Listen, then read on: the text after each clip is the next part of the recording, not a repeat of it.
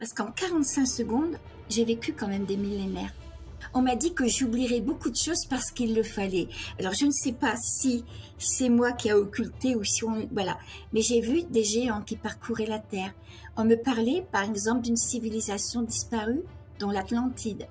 On me disait, ça pour moi c'était très important, que Dieu était la force, le mouvement et la vie. Et on me disait que, comment Que lorsque je mourrai, on ne me demandera pas de quelle race, de quelle religion. Voilà, Dieu fait partie, et simplement, c'est la qualité d'être d'un individu qui est importante. Je pense qu'il y a le destin tant qu'on est dans l'ego. Et quand on sort de l'ego, quand on fait tout un travail de, de transformation, quoi, de, de transformer tout, toutes nos misères intérieures en, en, vertu, quand on fait ce travail-là, eh bien, eh, on sort de l'ego et c'est la grâce qui nous, qui nous enveloppe. Et là, on, rentre dans la liberté. Est-ce que vous pouvez nous euh, raconter un peu plus par rapport euh, euh, de ce que vous avez de l'autre côté? Parce que c'est quand même précieux, c'est pas tout le monde veut justement rencontrer des êtres divins et euh, rencontrer de, de soi-même le plus haut niveau. Oui, bien, oui, bien sûr. J'ai oublié, enfin j'ai oublié, non pas j'ai oublié, mais ça m'avait pas été donné, de dire, qu'il était quelque, de dire quelque chose d'important. Parce qu'en 45 secondes, j'ai vécu quand même des millénaires. J'ai vu, mais alors c'est passé très rapidement. D'ailleurs, on m'a dit que j'oublierais beaucoup de choses parce qu'il le fallait. Alors je ne sais pas si c'est moi qui a occulté ou si on... Voilà. Mais j'ai vu des géants qui parcouraient la Terre. On me parlait, par exemple, d'une civilisation disparue, dont l'Atlantide on me disait, ça pour moi c'était très important, que Dieu était la force, le mouvement et la vie. Et, que tout, et que comment, tout était un dans l'univers. On me montrait même la réalité d'autres dimensions. Voilà, d'autres humanités. Il faudra peut-être s'ouvrir à ça aussi.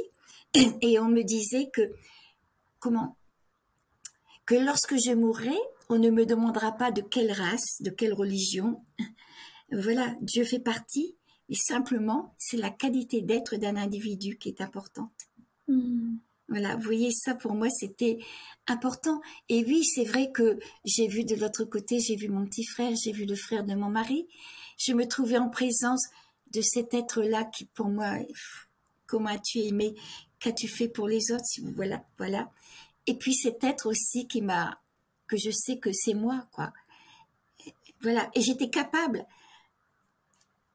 je n'avais qu'une envie de me fondre dans lui, mais j'étais aussi capable de voir comment de, de, voir le futur de ma vie avec le regard de l'aigle. Quand je dis le regard de l'aigle, si, par exemple il m'avait été demandé de d'avoir cette épreuve, d'être dans un fauteuil roulant toute ma vie, j'aurais dit oui. Alors que dans ma conscience humaine, oh non, non, surtout pas. voilà, j'aurais dit, oui parce que dans cette dimension-là, dans cet état-là, je voyais que tout n'est qu'une expérience pour me pour me m'amener être ce que je suis quoi.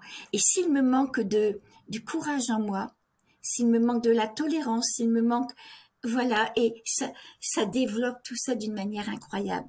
Donc on accepte on accepte les épreuves parce qu'on voit tout ce que comment vous dire ça, tout ce que ces épreuves là vont vous permettre, je n'aime pas employer le mot gagner, gain, etc., mais vont vous permettre d'accomplir en vous.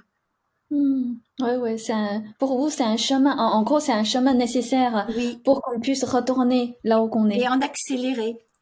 Plus qu'on s'élève, plus on purifie, plus qu'on peut qu'on peut retourner plus vite, on peut accomplir plus vite. Oui, parce que là sur la terre, on ne sait pas quoi. On se dit, mais s'il y avait un Dieu, il y aurait pas toutes ces misères, il y aurait pas toutes ces guerres, il y aurait pas ceci, cela. De l'autre côté, on se pose même pas la question. On le sait et on sait que la souffrance, c'est pas c'est pas Dieu, quel que soit le nom ou ce qu'on y met derrière. C'est pas Dieu qui veut ça. C'est les hommes, c'est les, ce sont les imperfections des hommes qui conduisent à tout ça. Mmh, oui. Et euh, justement, en fait, j'aimerais aussi partager le deuxième euh, petit morceau de, de sur la souffrance. Oui. Donc, Metali a dit, dans la souffrance, on peut éliminer le karma, c'est une certitude. Si même dans la souffrance et les conflits, quelqu'un peut garder la bienveillance, il accumulera des mérites et, du, et de la vertu et sa vie obtiendra l'élévation.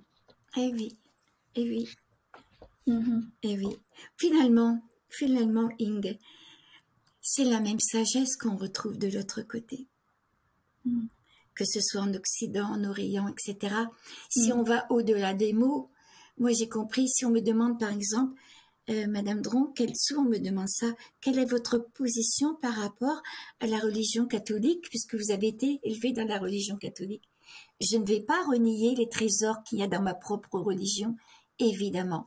Mais je me sens, maintenant pour moi, il n'y a qu'une religion, l'amour. Mm. Ouais. Voilà. Et, et je vois, si vous voulez, je j'ai fait un chapitre d'ailleurs dans, ce- dans ce second ouvrage, Comment as-tu aimé, qu'as-tu fait pour les autres, qui était très important pour moi. C'est la religion et la tradition. Hein je compare Mm. la tradition comme un chêne. La sève circule dans le tronc, mais dans toutes les ramures, dans toutes les branches. Hein et, cette, et cette, pour moi, cette sève-là représente l'amour, la connaissance, la sagesse. Après, c'est ce que les hommes en font. Mais pour moi, ce qui est important, c'est cette sève-là, vous voyez? D'accord. Donc pour vous, c'est euh, euh, comment dire, euh, garder la tradition, maintenir la tradition, c'est très important pour qu'on puisse relier euh, avec le ciel, avec le divin. Et pour moi, qu'est-ce que, qu'est-ce que je mets derrière le mot tradition? Ça aussi, c'est important, c'est l'amour. Mais vraiment, l'amour divin, si on, on peut, hein, cette sagesse, cette connaissance, cette plénitude, c'est la perfection, quoi. Voyez? Et donc, euh, on me disait que Dieu était la force, la vie et le mouvement. Et puis après, donc, on me parlait du Christ et, et on me disait que le Christ n'appartenait à aucune religion. Il était la, la concrétisation de, de cette plénitude dans tout ce qui est, quoi. Mm. Et voilà, et ça va au-delà des religions, vous voyez? Ouais. Et euh, euh, tout à l'heure, parce que pour certaines personnes, ça, ça, ça peut être euh, difficile à comprendre. Par exemple, vous dites ou vécu le passé, présent et le futur en même temps. Vous voyez tout en même temps. C'est comme le temps n'existe pas. Vous voyez, Ing, comme c'est difficile de trouver les mots adéquats. Mm. Voilà, moi je, je ressens ce que j'ai ressenti de l'autre côté, mais je suis incapable de l'expliquer avec des mots. Ce qui est le plus proche pour moi, c'est la discipline de la, de la physique quantique. Mm, mm. Voilà, parce que ça relie la matière et l'esprit. Et c'est vraiment le chemin qui pourra permettre peut-être de d'aller de la matière à l'esprit. Mais c'est vrai que j'ai essayé plus tard de d'expliquer ça à mes enfants. hein. Alors je disais, écoutez mes enfants, on vient de découvrir par exemple une petite source. Voilà, la source devient un ruisseau et le ruisseau, 15 kilomètres plus tard, admettons, se jette dans la mer. Nous, si on veut aller de cette source à la mer, en passant par les berges du ruisseau, il nous faudra un certain temps. Mais un avion, tout en haut, il voit à la fois la source, le ruisseau et la mer dans le même Mm. temps. Mm. Et à la limite, il y a beaucoup de gens aussi qui, surtout en Occident, bien sûr, qui s'insurgent contre la, la réincarnation. Moi, je me dis, mais, mais non, il faut. Je ne prétends pas avoir raison, si vous voulez. À la limite, je crois même, peut-être qu'il n'y a même pas de réincarnation dans la mesure où on se place dans l'absolu de tout ce qui est. Tout, tout est en même temps. Tout est en même temps, tout est là. Ça, ça veut même peut-être pouvoir dire que je, je vous parle en ce moment, Ing, mais d'autres parties, d'autres dimensions de moi peuvent vivre peut-être autrement, quoi. Et qu'on on peut parler de réincarnation, mais tout est en même temps. Mais quand on revient dans la troisième dimension, on rentre dans le temps, il y a un avant et un après. Et moi, j'aime beaucoup ce que je- j'en parlais beaucoup avec euh, un, un religieux qui était très, très, très ouvert. Il n'était pas enfermé dans la religion, mais très ouvert, le père François Brune. Et il me disait que l'important, c'est de, c'est de comment? Sanctifier la part d'humanité qui existe dans nous quand on vient sur la terre. L'important, c'est ça. Je suis d'accord Mhm. avec lui. D'accord. Donc, en gros, pendant les 45 secondes, vous êtes vraiment dans d'autres dimensions hors espace-temps, hors Oui. notre espace-temps. oui, oui, c'est ça, oui. Hmm. Oui. Je pense que ce sont les écrits spirituels de différentes euh, races et voilà qui le disent. Nous avons un corps physique, mais nous avons aussi un corps d'énergie, nous avons un corps de conscience, enfin un corps causal, etc., etc. Voilà, tout ça, ce sont des dimensions plus subtiles de, notre être. Et quand on fait le grand voyage, quand on part de l'autre côté, on se retrouve sur une des dimensions qui correspond à notre évolution ici sur la Terre. C'est pour ça que je pense que il est important de parler de cette expérience. Je l'ai fait non pas pour dire, vous voyez, j'ai vécu cette expérience. Il y a des millions de personnes qui ont vécu cette expérience, mais simplement parce que ça peut tellement aussi aider les personnes qui ont perdu un enfant, par exemple, ou un être cher, et en même temps, ça peut contribuer à un éveil spirituel. C'est important. Et puis, si on prend conscience que nous ne sommes pas simplement qu'un corps physique, mais que nous avons ces dimensions en nous et que nous et que nous allons vivre après la mort et que tout ça, ça aura une incidence sur nos prochaines vies, on peut contribuer à cette, à cette élévation spirituelle en nous, déjà ici sur la Terre. C'est mhm. important.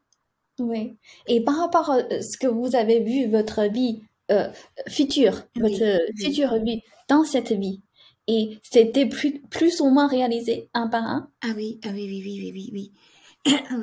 bon, ah oui, oui, oui, ça s'est réalisé. J'ai, j'ai vu par exemple que quand je me suis réveillée, je me suis dit, je vous en supplie, pas ça, pas ça, pas ça, mon Dieu. On m'a montré qu'un de mes frères, qui avait 19 ans à l'époque, qui était étudiant, qui était brillant, même intellectuellement, qu'il mettrait fin à ses jours. Vous voyez? Et là, je, me suis, là je, ne voulais pas. Je, me suis même dit, si on m'a montré ça, c'est parce que, eh bien, en sachant que ça pourrait arriver, si un jour il doit traverser des, des épreuves difficiles dans la vie, bah, là, on sera, je serai là, quoi. Hein, la, famille sera là. Puis non, ça n'a, puis en plus, vous savez, quelquefois, il y a les personnes qui me disent, ah, quelle chance vous avez, Madame Dron, d'avoir vécu cette expérience. Je comprends, hein. Je dirais certainement la même chose si c'était quelqu'un d'autre. Quelle chance vous avez eue, mais oui, c'est vrai, mais au sujet de mon frère, quand nous étions tous réunis en famille, pour un repas, etc., que je voyais mes parents, mes frères et leur famille heureux, moi, je regardais, je les regardais, je ne pouvais rien dire. Sinon, j'aurais attristé tout le monde. Et je me disais, pourvu que ça n'arrive pas, vous voyez. Et c'est arrivé, et c'est arrivé. C'est arrivé alors qu'il avait 47 ans, qu'il a traversé une grave crise conjugale et en même temps professionnelle.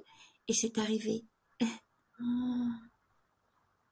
Même des choses comme ça. Et même une chose toute bête. Avant de revenir dans mon corps, J'étais dans une ville de lumière, d'or et de pierres précieuses, c'était magnifique. Où on me montrait ce qui risquait d'arriver quand je, reviendrais dans mon corps d'ailleurs. Et j'avais mon frère, mon petit frère, qui, était un être de lumière de l'autre côté, qui était près de moi. Et il m'a dit d'attendre avant 17 ans, avant de parler de cette expérience, parce que sinon, à l'époque, donc en 1968, ça serait considéré comme un traumatisme consécutif à un choc opératoire. Alors là, tout, de suite avant que je l'oublie, plus tard, quand j'étais invitée à en parler dans des associations, je me rappelle, j'étais dans, le sud de la France et je demande si quelqu'un a vécu cette expérience. Une dame lève le doigt, elle me dit oui, madame, j'ai vécu cette expérience. Je suis venue voir si vous disiez la vérité. C'est son droit absolu, bien sûr. Hein. Je lui dis, à votre avis, elle me dit oui. La façon dont vous en parlez, ça ne trompe pas et j'en ai la preuve. Je lui dis, vous en avez la preuve? Quelle preuve? Alors moi, j'ai vécu cette expérience en 1968. On m'a demandé d'attendre 17 ans, donc 85. Et elle, elle a vécu cette expérience en 1974. On lui a demandé d'attendre 11 ans. Ah. ok. Alors mon mari m'a dit, bon, moi j'ai lu La vie après la vie du docteur Moody, le livre, dans les années 78-79, mon mari qui a beaucoup de bon sens m'a dit, si beaucoup d'Européens ont lu ce livre-là dans, dans, cette période, il faut attendre incubation. Hein. Mais elle, elle, elle avait aussi une autre idée.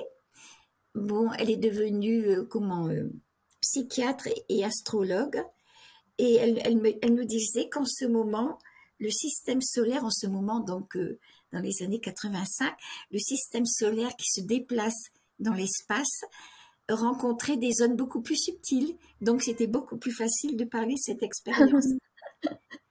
Je ne sais pas, vous voyez. Et, Mhm. et mon frère me disait aussi que de dire à, mon père et à ma mère d'être très indulgents dans, à la fin de la vie de ma grand-mère maternelle. Et on me montrait qu'il risquait d'arriver une incompréhension. C'est vrai, c'est vrai. Mes parents s'adoraient ainsi que ma grand-mère, mais à la fin de sa vie, ma, grand-mère a fait ce qu'on dirait maintenant un Alzheimer, vous voyez. Hein, on disait un ramollissement cérébral à l'époque. Et donc, elle a, ne voulait plus se déplacer, même venir chez mes parents qu'elle adorait, dire certaines choses, etc. Jusqu'au jour où le, où le médecin de famille nous a réunis pour nous dire qu'il avait di- diagnostiqué telle pathologie et que ça irait de mal en pis. Même ça, c'était vrai. Mhm. Ouais. Et, et du coup, est-ce que ça prouve que, hum, c'est-à-dire notre vie, notre Oui. vie est prédestinée? Quelque part, quelque part, hein, mais je n'ai pas la prétention de tout savoir, vous savez, Ing. Je dirais que par rapport à l'expérience que j'ai vécue, oui, quand on vient au monde, on, est le, on est le résultat de toutes les vies qu'on a eues antérieurement, Mhm. de tout ce qu'on a, de tout ce qu'on est grâce à toutes ces vies-là. Et quelque part, je dirais que c'est un petit peu comme si on était une note de musique. Do, ré, mi, fa, qu'importe la note. Notre fréquence va attirer toutes les fréquences qui, qui sont nécessaires autour de nous, voilà, pour notre vie. Et quelque part, quelquefois, je me dis, admettons que qu'une maman mette au monde un enfant caractériel, violent, ça peut arriver tout ça, et qu'on laisse aller cet enfant comme ça, sans, le redresser quelque part. Il faudra pas s'étonner que quand il ira à l'école maternelle, ben, qu'il ait des problèmes avec les petits copains, plus tard, euh, comment à l'école primaire et même dans sa vie avec sa femme ou alors le métier qu'il va faire, qui ne sera pas apprécié parce qu'il sera violent. Mais si on arrive à canaliser cet enfant grâce, admettons, à des, arts mar martiaux ou quelque chose qui lui convienne bien, ben, cette violence-là, il n'en aura plus besoin. Et donc, c'est un petit peu comme si, dans la fréquence qu'on est, eh bien, si on monte d'octave en octave, on n'attire plus les mêmes choses, les mêmes événements. Je pense qu'il y a le destin tant qu'on est dans l'ego. Et quand on sort de l'ego, quand on fait tout un travail de, de transformation, quoi, de, de transformer tout, toutes nos misères intérieures en, vertu, quand on fait ce travail-là, eh bien, eh, on sort de l'ego et c'est la grâce qui nous, qui nous enveloppe. Et là, on, rentre dans la liberté. Hmm, ok. C'est-à-dire quand on a cette volonté de, de se perfectionner, de se élever, d'abandonner notre égoïsme, et là, tout est possible. C'est possible, c'est possible parce que euh, on n'attire plus les mêmes choses, ou alors si si c'est inéluctable d'avoir certaines expériences, on ne les prend plus de la même façon. Notre Mhm. conscience ne les voit plus pareilles. D'accord. Et c'est pour ça que si on élargit cette euh, théorie, une personne, la vie prédestinée et aussi notre société humaine, notre euh, destin de terre, si on élargit euh, cette terre, si, si la majorité des personnes veut à cette volonté de, de changer, de s'améliorer, le destin de notre euh, planète peut changer. Mais, mais bien sûr, on peut, on peut faire le paradis sur la terre. hein. Si vraiment on était parfait ou proche de la perfection, déjà en chemin, on éviterait les guerres, on éviterait, on éviterait des, tas de choses, la, la haine, le racisme, l'intolérance, on éviterait tout ça. Ben oui, bien sûr. Mhm. Et ça, c'est comment tu as su ça, euh, vous avez su ça? C'est-à-dire, ça, c'est aussi à travers cette euh, expérience, c'est-à-dire euh, pendant votre séjour, pas séjour, pendant votre voyage Oui. dans le, dans le pays céleste, il vous avait fait comprendre que à travers cette amélioration, cette Oui. élévation de l'âme, tout peut changer. Ah mais oui, mais oui, oui, bien sûr, euh, on, le sait. Quand on rentre dans ce, dans cette dimension sublime, c'est comme si on rentrait dans une salle d'enseignement sans maître. Tout est là, toute la compréhension est là.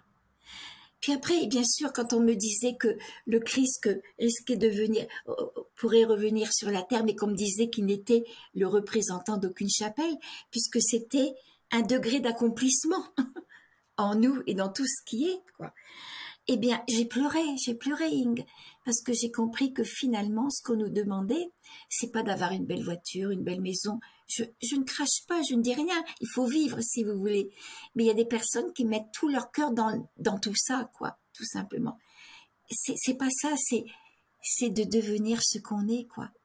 Rechercher en nous cette lumière qu'on est, cette perfection. Et dans la mesure où ce travail s'accomplit en nous et autour de nous, bah, c'est toute la, on me disait que notre Terre n'était pas une planète sacrée et qu'elle était dans le processus de devenir une planète sacrée. Alors après, j'ai essayé, avec ma petite intelligence terrestre, j'ai essayé de qu'est-ce que c'est qu'une planète sacrée? Hein et on est obligé, après une telle expérience, de s'intéresser à tout ce qui est spirituel dans l'être humain. Une planète sacrée, d'après ce que j'ai cru comprendre, c'est une planète dont le taux vibratoire des habitants, etc., avait acquis une certaine hauteur où, où c'était la bonté qui prédominait, la connaissance, la fraternité, etc.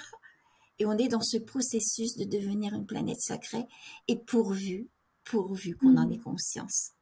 D'accord. Et justement, j'ai une question. J'ai vu dans votre euh, livre, le deuxième livre, vous avez euh, un passage, je trouve que c'est vraiment intéressant. Vous dites, c'est uniquement la vie terrestre qui nous donne la possibilité d'élever notre taux vibratoire. C'est pour cela qu'après la mort, nous ne pouvons plus rien ajouter ni rien retrancher. Nous ne pouvons qu'évaluer ce qu'elle a été au point de vue de notre évolution. Cette recherche de la vérité conditionne notre vie actuelle, celle de l'au-delà ainsi que les prochaines, car nous attirons inévitablement ce que nous sommes. Et pourquoi c'est seulement sur c'est seulement qu'on peut travailler sur cette terre? On, a. Je, je pense, je pense Ing, que de l'autre côté, on prend conscience de tout ce qu'on a été, de, de, de manque, de ceci, de cela. On en prend conscience. À la limite, on peut, on peut s'améliorer en en prenant conscience. C'est, on s'élargit, on peut s'améliorer. Mais pour le concrétiser, c'était sur la Terre, parce que la Terre nous donne des vibrations denses. Et aussi, sur cette terre, il y a, la, il y a des souffrances. Il y a des souffrances. C'est un petit peu comme euh, un cheval. S'il n'avait pas la haie d'obstacles, il ne pourrait pas s'entraîner à, sauter au-dessus. La terre, c'est notre haie C'est notre, notre lieu de pratique. Exactement. ok. Euh, mais qu'est-ce qui a changé tout de suite, en fait, dès que votre revenu? C'est quoi qui a changé tout de suite pour vous? Votre vie a changé totalement. Totalement, totalement, mais avec beaucoup de souffrance dans les premières années, parce que je n'osais pas en parler. Il faut savoir, Ing, c'était en 1968.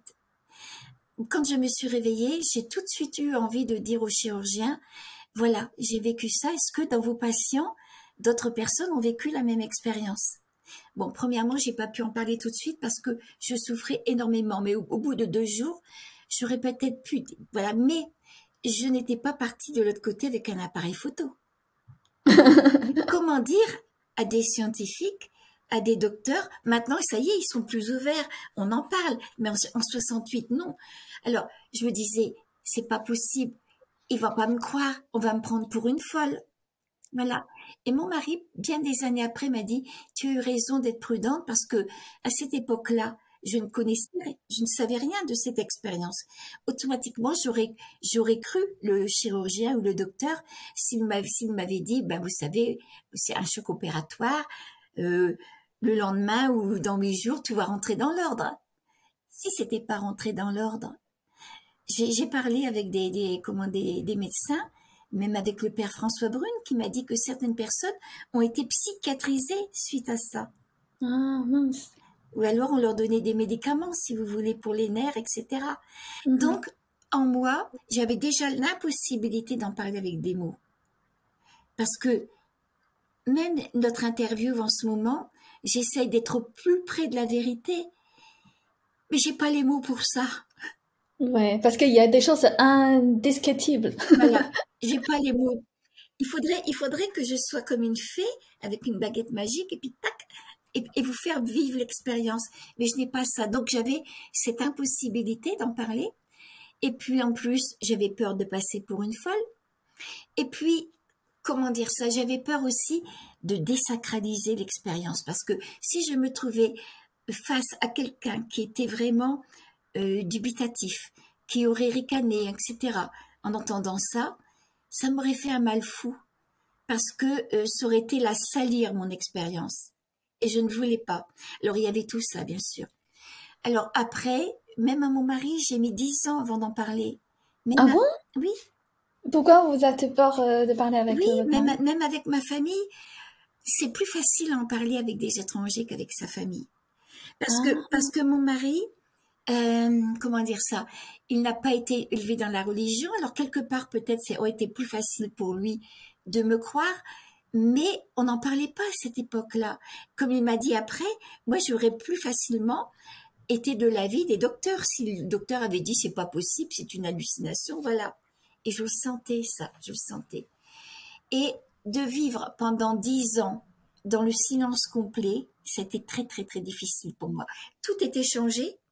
D'ailleurs, je m'intéressais, bon, quand, mes enfants étaient tout petits, en tant que maman, je n'avais pas beaucoup de, temps pour, eux, pour faire des recherches intellectuelles, ni même pour méditer, je l'avoue. Et quand mes enfants sont partis à l'école, j'ai disposé un peu plus de temps. Donc j'ai commencé à méditer, j'ai commencé à, à rechercher des, des, ouvrages qui parlaient de tout ça. Mais en 68, il n'y avait pas grand-chose, si vous voulez. Hein. Et puis, on a un ami qui est décédé très jeune, il avait 40 ans, et maman me disait quel malheur, c'est toujours les, les, comment, les meilleurs qui s'en vont en premier. Et là, j'en ai parlé à maman. Elle m'a dit comment tu as fait ma fille pour rester si longtemps avec ce secret-là? Je suis ta mère, tu sais bien que j'ai confiance en toi, etc. J'ai dit oui maman, je sais. Toi, papa, et puis Michel, mon mari, vous êtes des personnes de, à qui je, spontanément j'en aurais parlé, mais imagine-toi maman que tu aurais été très prudente dessus je l'aurais senti, ça m'aurait fait très mal. Et mon mari, c'est pareil. Alors quand je lui en ai parlé, mon mari m'a dit, tu crois pas que c'est un rêve? C'est normal, moi j'aurais certainement dire ça. Surtout, va pas dire ça aux voisins parce que tu vas te faire passer pour une folle, etc. Et il a fallu, mais comme il m'a tout le temps dit, il m'a cru. Tout simplement parce que je lui ai dit que dans la salle d'attente de l'hôpital, il ne se faisait pas de soucis. Et c'était vrai. Il m'a dit, j'ai pas voulu te le montrer, mais je me suis dit, comment ça se fait qu'elle sait ça, quoi? Et puis après, quand mes beaux-parents et ma grand-mère sont décédés, dans deux à trois semaines d'intervalle exactement, quand j'ai bon, dit à mon mari aussi que nos deux enfants se casseraient la jambe. Voilà, et tous les deux se sont cassés la jambe, un en faisant du ski et l'autre en faisant du son de longueur. voilà, il y a eu des choses comme ça dans, voilà, qui, qui, se sont concrétisées. Alors mon mari l'a cru, mais il a fallu du temps. Et j'en parlais à dose homéopathique. Et puis je me suis intéressée, mais tout, mais tout me passionnait après. Aussi bien l'énergie, les, comment, les, les médecines alternatives, l'homéopathie, l'acupuncture, les médecines spirituelles, comment vibratoires, tout m'intéressait l'astrologie, la numérologie, la conscience, les cycles de l'univers. Et ça, ça fait peur un peu à mon mari en disant, mais jusque où? Ça va l'amener, quoi. Donc, il nous a fallu du temps à tous les deux pour, euh, puis après un jour, j'étais invitée donc dans une émission de télévision. C'était la première émission sur ça, les explorateurs de la mort en 1989. Et je me suis trouvée avec d'autres personnes qui ont vécu la même expérience.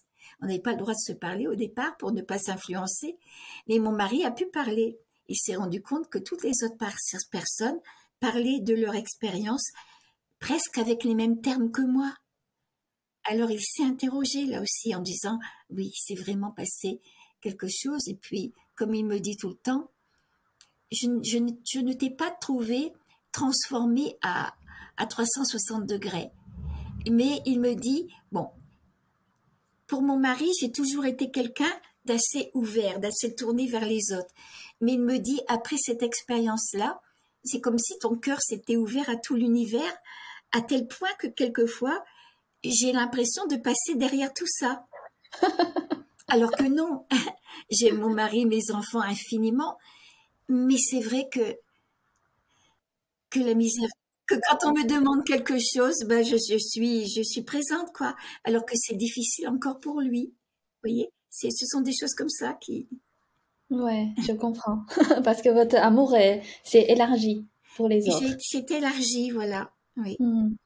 Et du coup, quand, euh, maintenant c'est 55 ans après votre expérience. Ah bah oui, c'était c'était le 8, le, comment le 10 janvier donc 1968. Ouais, donc c'est 55 ans. Du coup, 55 ans après, si aujourd'hui, si maintenant, euh, cette tête de lumière vous posez la même question, euh, comment as-tu aimé Qu'as-tu fait pour les, pour les autres? Alors, quelle est votre réponse? J'ai essayé de faire au mieux. Pas de regret cette fois-ci. Non, pas de regret. Ah non, non, non.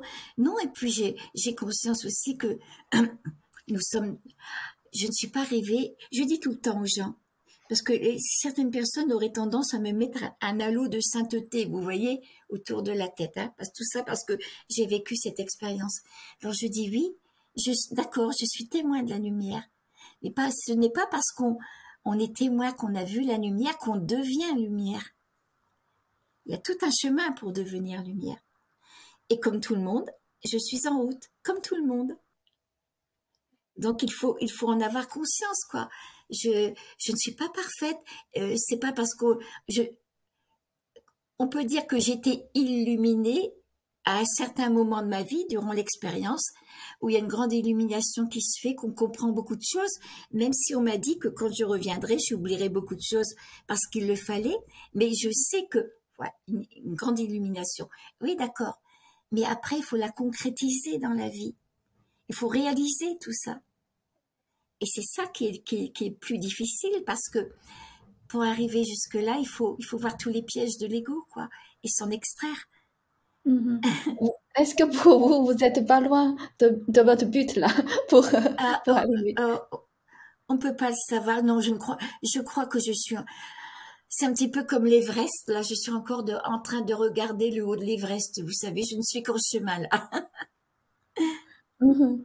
Parce qu'en fait, votre mémoire, tout à l'heure, vous dites, vous avez eu beaucoup de choses et, et, les, et les êtres euh, de lumière, vous dites, il y aura une grande partie qui sera effacée, ce que vous avez vu. Oui.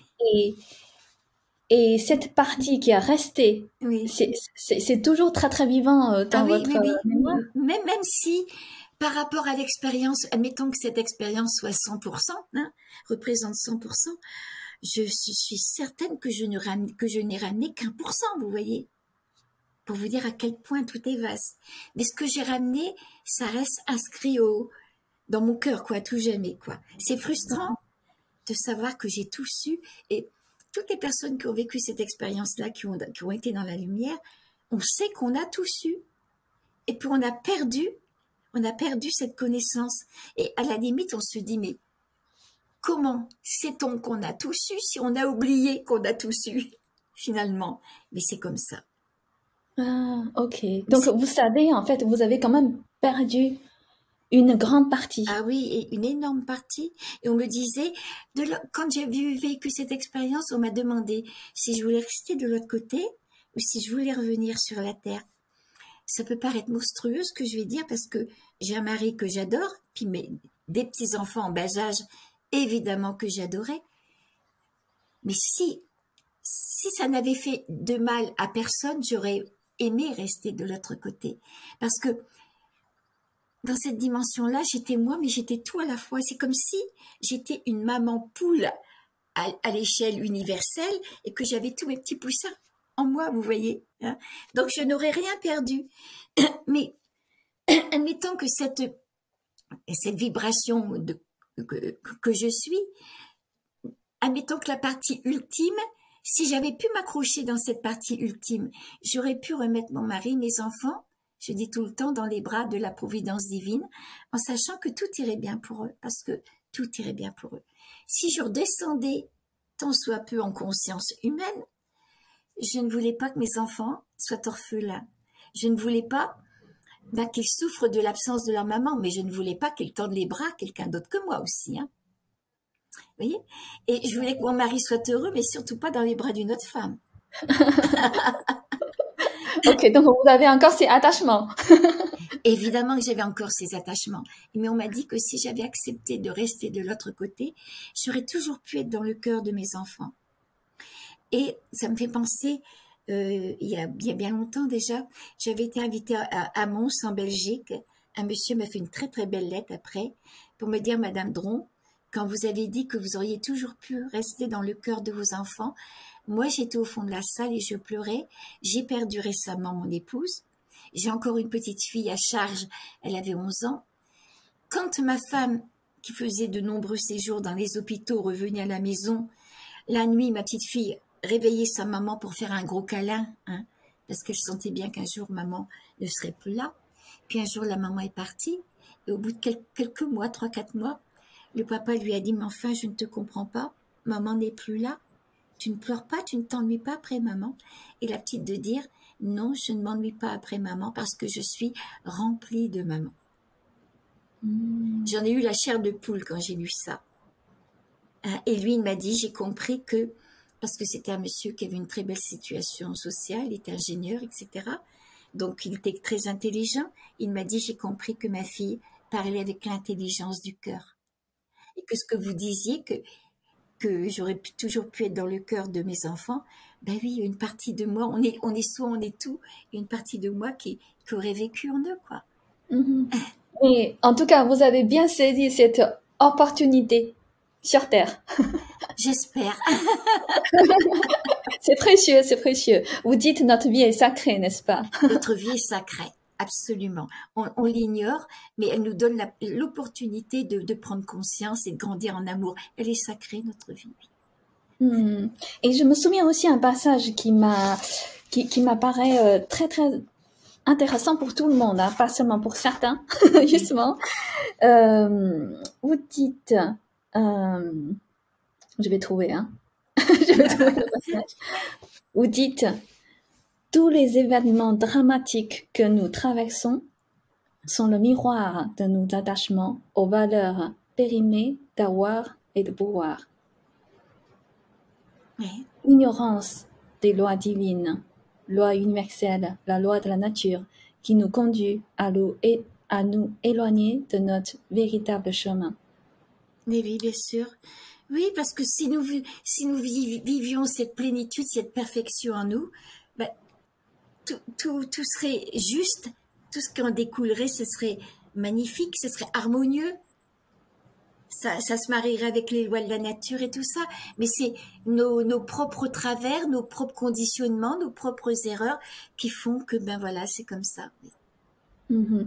Donc en fait, euh, notre euh, notre euh, comment dire notre planète, notre situation actuelle, le, chaos, tout, tout ce qui se passe maintenant, c'est vraiment le fruit de notre comportement.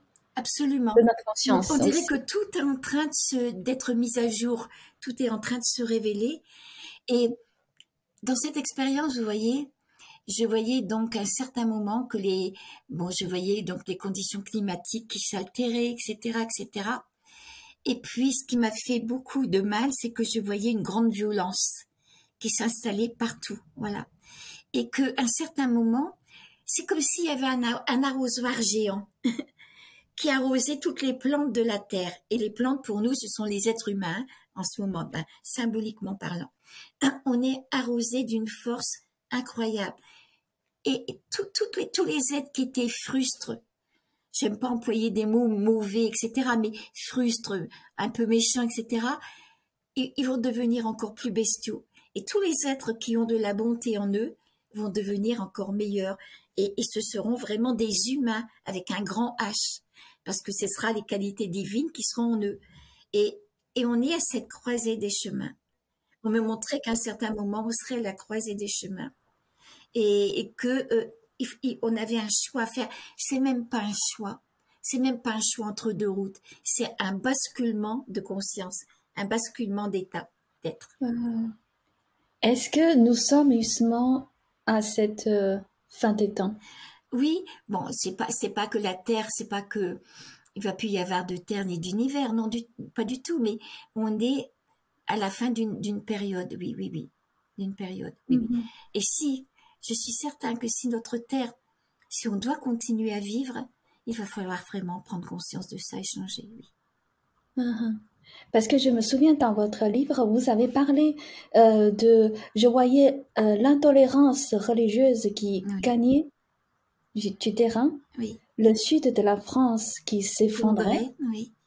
et la possibilité d'une troisième guerre mondiale, des ciels qui s'embrasaient, des corps, des corps calcinés qui tombaient en poussière et une misère oui, infinie. Évidemment, évidemment, j'évite quelquefois de parler de ces choses-là parce que eh, c'est, c'est, ça peut induire la sinistrose et c'était pas du tout ça dans mon expérience. On me montrait ça non pas parce que ça devait arriver, mais justement pour éviter que ça arrive. Voilà. Pour qu'on prenne conscience avant, vous voyez. Et finalement, sur quel niveau ça doit arriver mm-hmm. Si c'est sur le niveau terrestre, hein, voilà, ou si c'est sur un niveau spirituel, je ne sais pas. Parce que quand on me montrait, par exemple, le feu, qui s'embrasait dans le ciel. Bon, je voyais ça. On pourrait penser à un accident nucléaire, par exemple. Bon, mais je, mais quand on lit certains livres spirituels qui parlent de l'anatomie spirituelle du corps humain et, du chemin de l'initiation, quoi, ou par exemple l'eau, c'est la purification, le symbole de l'eau pourrait être la purification des, des pensées, des émotions. Et la purification du mental, c'est le feu. Donc, de l'autre côté, aussi bien la musique que tous les symboles, c'est un langage de l'âme. Est-ce qu'on m'a montré le feu dans le ciel en tant que symbole d'une purification des pensées? Je ne sais pas. Donc, je reste très très prudente par rapport à tout ça, vous voyez. D'accord. Eh bien, pour vous, de toute façon, la mort n'existe pas. Non. La vie est éternelle. Oui, oui, absolument, oui. Est-ce que, du coup, vous n'avez pas peur de mourir? Je n'ai pas peur de ne plus exister. Beaucoup de personnes oh, considèrent la mort, c'est la fin de tout, on ne doit plus exister et ça crée une, immense angoisse. Non, je n'ai pas peur de ça. Je sais que ça va continuer, quoi. J'ouvre la porte et je vais dans, la pièce à côté. Ça va continuer. Par contre, étant donné que je suis quand même humaine, je me dis pourvu que je ne souffre pas trop physiquement avant de mourir, pourvu que je ne suis pas, que je ne sois pas une charge pour mes enfants, vous voyez? Oui, je reste quand même humaine, mais avec cette différence que je sais qu'on ne meurt pas et qu'on se reverra tous, quoi, ça change tout. Mm-hmm. Mais en ce moment, j'ai entendu que vous êtes euh, en train de traverser une preuve de santé, de maladie. Oui, oui, oui, oui, je me suis, bon, quand j'ai vécu cette expérience en 1968, j'étais dix jours en transfusion complète. Donc, et j'ai attrapé ce qu'on appelle l'hépatite C. Plus tard, quand j'ai dit à mon, à mon médecin, si vous saviez, docteur, comme je me sens fatiguée depuis mon opération, oui, mais ma petite dame, vous avez deux enfants en bas âge, vous avez une hystérectomie, c'est pas rien quand même. Donc, quand on a des petits enfants qu'il faut s'occuper, eh bien, même si j'étais fatiguée, je me suis pas, je me suis pas écoutée, comme on dit. Et puis, donc, 40 euh, ans après, j'ai commencé à avoir quelques problèmes. On s'est aperçu que j'avais donc une hépatite C et on m'a dit que j'avais beaucoup de chance parce que je n'avais pas, pour ainsi dire, de séquelles, rien du tout, mais qu'il faudrait que je fasse très attention en vieillissant parce que peut-être que c'est endormi que ça se réveillera. C'est ce qui, a eu lieu ça s'est réveillé. En 2014, donc l'hépatologue que j'avais consulté m'a dit que je n'avais plus que deux ans, voire un an à vivre. Mais j'ai pu bénéficier à ce moment-là du nouveau traitement contre l'hépatite C. Je suis guérie, mais j'ai ce qu'on appelle une neuropathie périphérique, c'est-à-dire euh, les terminaisons nerveuses de mes pieds, de mes jambes meurent. Donc euh, j'ai plus de mal pour me déplacer et surtout pour monter les escaliers. Ça, c'est une chose. Mais l'année dernière, donc euh, au, mois de au mois de septembre 2022, j'ai fait une chute stupide. Je me suis fracturé l'épaule et dix jours après, j'ai attrapé un Covid qu'on a sévère et, long. Et c'est seulement depuis un mois que je ne suis plus sous oxygène. C'est pour ça que vous voyez que j'ai des, des problèmes encore avec ma, ma gorge. Ça pourra durer quelques mois, voire un an. Ça m'a beaucoup, beaucoup fatiguée. Ah, d'accord. Mais comment vous avez vécu cette épreuve? Quand ça arrive, on peut pas faire autrement que d'accepter.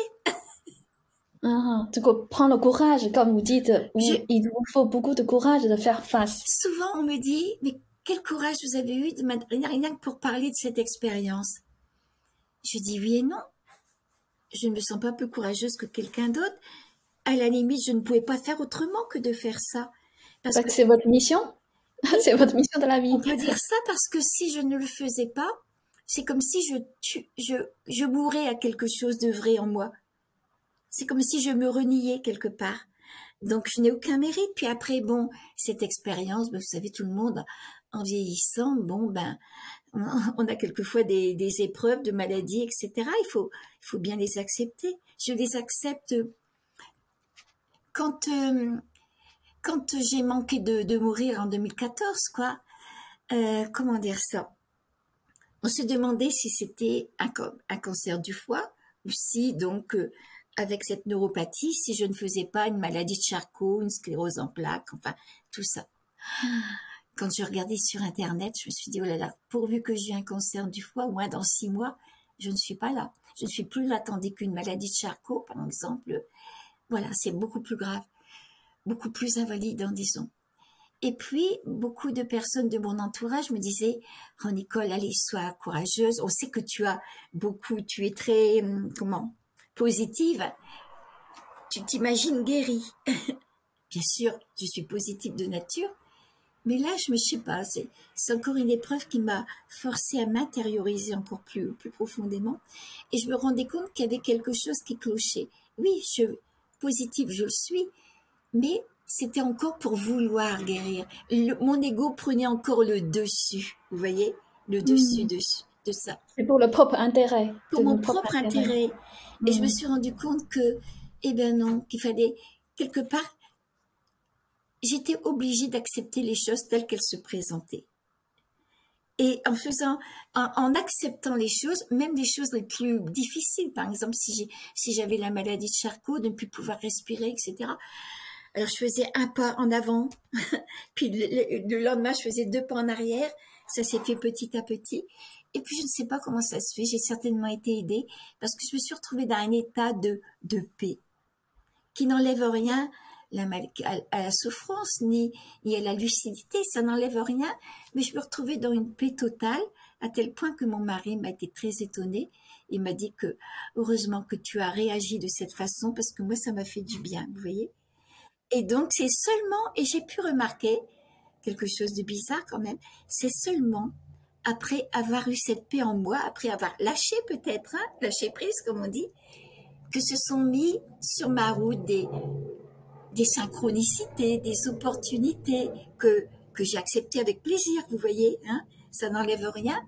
Mais j'avais l'impression que c'est un petit peu comme si on me m'invitait à aller jusqu'au bout de moi-même, à faire ce grand lâcher prise. Hmm. Justement, quand, quand je vous avais dit tout à l'heure, votre livre m'a beaucoup aidé c'est cette partie-là que vous avez dit, justement. Parce que, en, gros, vous avez transformé la peur en confiance. Oui. C'est l'état de confiance. On peut dire c'est un état de confiance permanente en fait. C'est cette euh, c'est ça qui m'a beaucoup aidé parce que moi si je suis dans certaines conditions, je me sens mal et tout, je peux avoir la peur. Bah Surtout quand je suis tout seul. Et quand j'ai vu vous, vous avez écrit, euh, c'est dans cet état d'acceptation que j'ai confié ma vie à l'univers. Oui. Et ça m'a... En sachant que tout irait bien, que, l'univers prendrait soin de moi, oui. Pour moi, c'est une foi euh, tellement déterminée, c'est une confiance vraiment totale que moi, j'ai pas encore trouvée. Mais ça m'aide beaucoup de, de, de faire face des épreuves à l'avenir. Et j'ai compris aussi une chose, parce que j'étais exigeante aussi envers moi-même avant. Attention, il ne faut pas être complaisant avec soi-même. Mais, mais à la limite, j'arrivais plus facilement à excuser, du moins à comprendre les autres, qu'à me comprendre. Et en vieillissant, et Dieu merci, c'est bien vieillir quelque part, parce que il y a une sagesse toute simple qui se met en place, qu'on n'a pas forcément quand on est jeune, je me donne, si vous voulez, je ne suis pas parfaite. Et quand je m'en aperçois, c'est bien sûr qu'il faut continuer à être vigilant et améliorer, à m'améliorer, mais c'est pas une catastrophe. J'en fais pas, vous voyez, une catastrophe. Je me donne du, le temps au temps pour euh, me permettre de changer aussi sans me culpabiliser. Voilà, je cherchais le mot, sans me mmh. culpabiliser. C'est super. En fait, c'est-à-dire vous avez vraiment c'est l'amour euh, en, en, chinois, c'est-à-dire pour l'esprit chinois, on parle de compassion parce que le bouddhisme parle beaucoup de compassion. C'est-à-dire vous avez cette compassion pour tout le monde et aussi pour vous-même, cette tolérance pour les autres et pour vous-même. Oui, je me regarde, je me rends compte que j'ai encore du travail à faire, que je ne suis pas parfaite. Mais c'est avec un petit sourire moqueur, quoi. En me disant, tu vois, mes filles, hein, te crois pas arriver, hein. Il y a encore ça et ça. Uh-huh. Donc c'est ça, vous parlez de la loi de la nature, c'est-à-dire laisser les choses naturellement. Oui, oui. Faire naturellement. Oui. Alors j'ai rencontré, dans le temps, j'ai rencontré un, docteur qui était très très bien aussi, qui, qui avait vu, il avait vu clair en moi. Il m'a dit, vous savez, Nicole, il m'a dit, pour arriver au but du chemin spirituel, il faut comment? Il faut le vouloir, il faut de la volonté, il faut persévérer. Mais plus on s'approche du but, pour vraiment arriver au but, ah, il faut lâcher. Il faut lâcher. Ouais, J'arrive à comprendre. voilà, mon âge me permet de mieux comprendre ça. Oui. Hmm. C'est ça la sagesse. Mais j'aimerais savoir, depuis votre revenu, est-ce que parce qu'il y a certains euh, des personnes euh, expérience de EMI, certains ont revenu avec certains tons. Oui, avec certaines facultés, je sais bien. Je sais pas, moi, vous savez, je sais pas. Euh, si on me demande quelle faculté, peut-être l'empathie. comment? Je ne suis pas revenue en tant que médium ou avec un. Vous savez, en faisant ça, on va se rendre compte, on va se mettre en relation avec euh, l'au-delà ou en tant que voyant. Non. Mais ça m'est arrivé, par exemple, euh, quand j'ai perdu ma grand-mère et puis mes beaux-parents. Bon, dans ce laps de temps très rapproché, j'ai beau savoir, comme tout le monde, que la mort n'existe pas.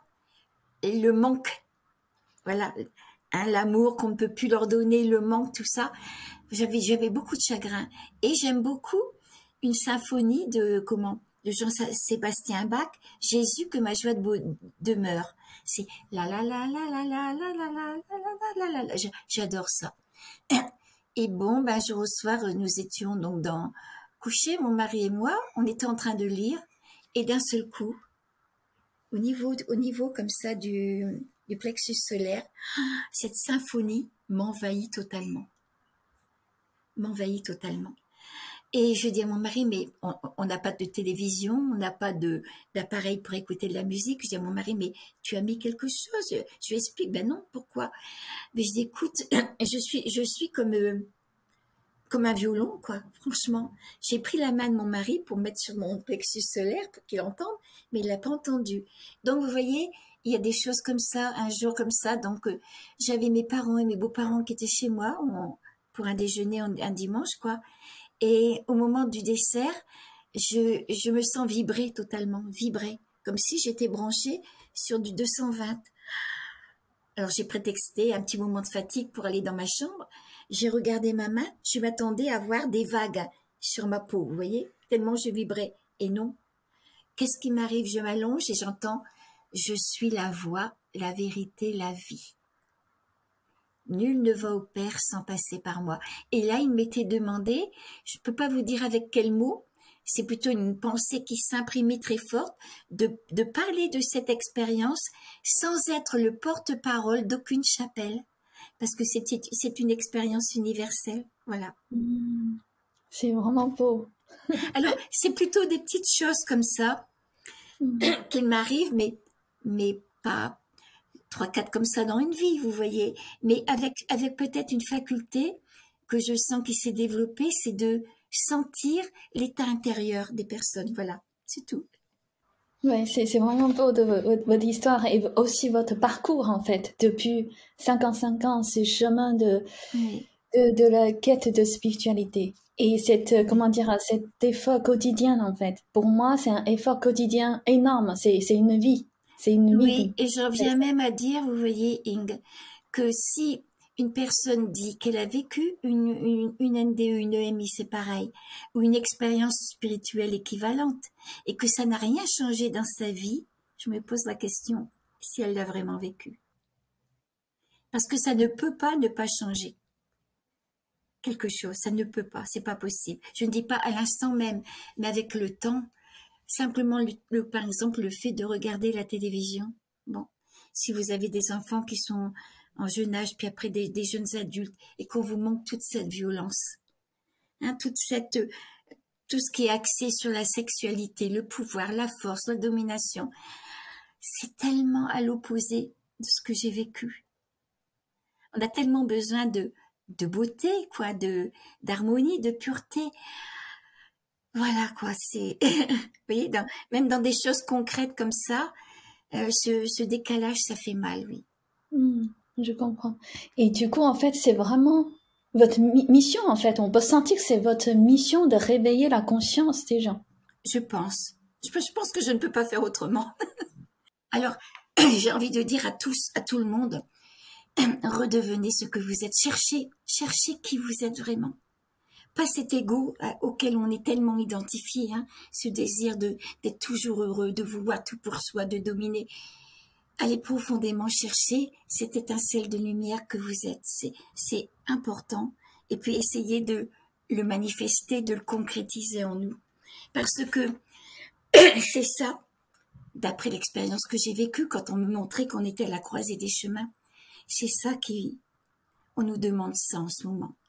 Carrément, c'est le message pour, nous sauver, pour sauver la planète. J'ai bien aimé un jour, j'ai lu, c'est un docteur, le docteur Richard Moss, qui a eu la même expérience que moi. En se reposant sur sa pelouse, un papillon noir est venu se poser sur son nez. Ça lui a déclenché toute une expérience spirituelle qui l'a profondément modifié. Il a dit, il a dit, ça c'est important dans un futur proche, c'est le fait de nous honorer les uns les autres, d'œuvrer à la restauration et à la protection de l'environnement qui définira un être spirituel, sans quoi la Terre nous conduira à l'extinction, car nous n'aurons pas compris comment être humain. Humain avec un grand H, avec cette partie justement divine, ben voilà, c'est moi, moi, je rajoute quant à moi, je sais que cette reconnaissance de la conscience est la seule garantie de notre bonheur et de notre euh, survie, tout simplement. Mhm. Et aussi, on va on va terminer notre interview par votre euh, dans votre première page de votre livre, euh, comment as-tu aimé qu'as-tu fait pour les autres? Vous avez dit parce que cette phrase m'a marqué. Vous avez dit, je dédie cette, cet ouvrage à tous les êtres sincères qui souffrent toutes, cherchent et qui, malgré les épreuves, avancent résolument sur le sentier épineux de la vie. Oui. Donc, quel est votre message pour eux en ce moment d'un tournant de l'histoire de l'humanité?